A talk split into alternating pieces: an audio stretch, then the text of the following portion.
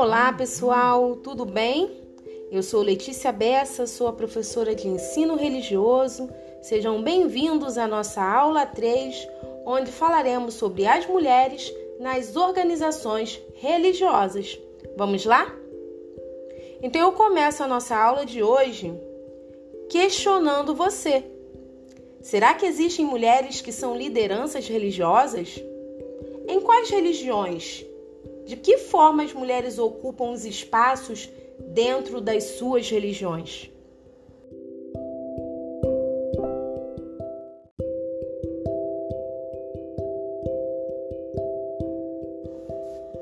E aí, conseguiu pensar? Então, na antiguidade, as primeiras formas de culto estavam ligadas à Mãe Terra, à natureza, à fecundidade e ao sagrado feminino.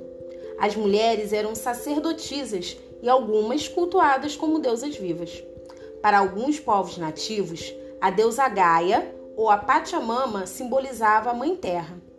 A deusa Gaia vem da cultura grega e a Pachamama da cultura indígena.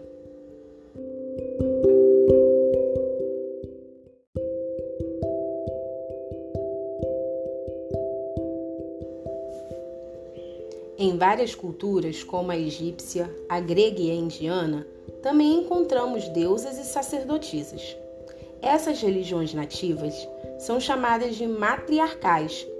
Já as religiões monoteístas, como o judaísmo, cristianismo católico e o islamismo, essas são consideradas religiões patriarcais, pois em sua estrutura possuem apenas homens em posições de destaque.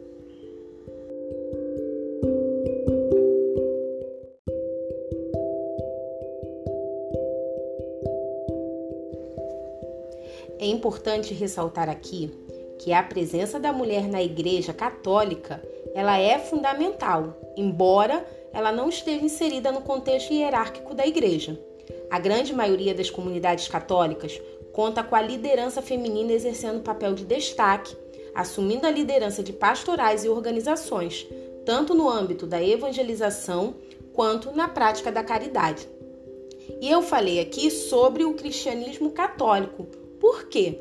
Porque no cristianismo, no cristianismo protestante já é possível ver mulheres como sacerdotisas.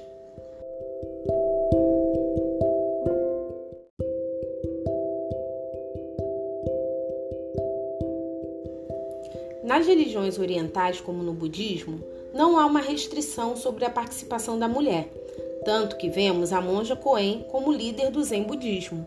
No budismo, cada linhagem tem sua própria estrutura, funcionando com autonomia, mas mantendo o respeito espiritual que os une. No budismo tibetano, a hierarquia é considerada pela realização do ensinamento, que é atingido pelo praticante.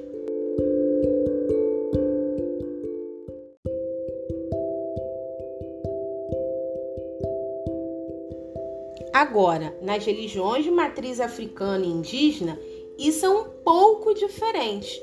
Não há restrição em relação às mulheres ocuparem o lugar de um líder religioso. No candomblé e na umbanda, as mulheres podem ser mães de santo e nas aldeias é comum ver mulheres como caciques ou como curandeiras. A matriz africana e indígena são matriarcais, porque nessas religiões tanto faz o homem ou a mulher ocuparem posições de liderança.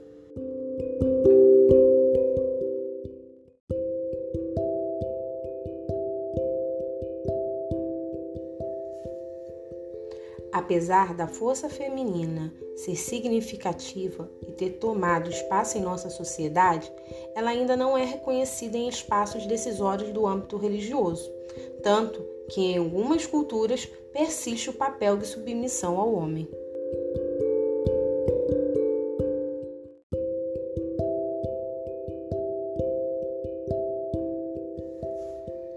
Termina a nossa aula de hoje dizendo que resgatar o sagrado feminino é resgatar a face materna de Deus, que foi sendo escondida com o passar do tempo pela imposição de uma cultura masculina.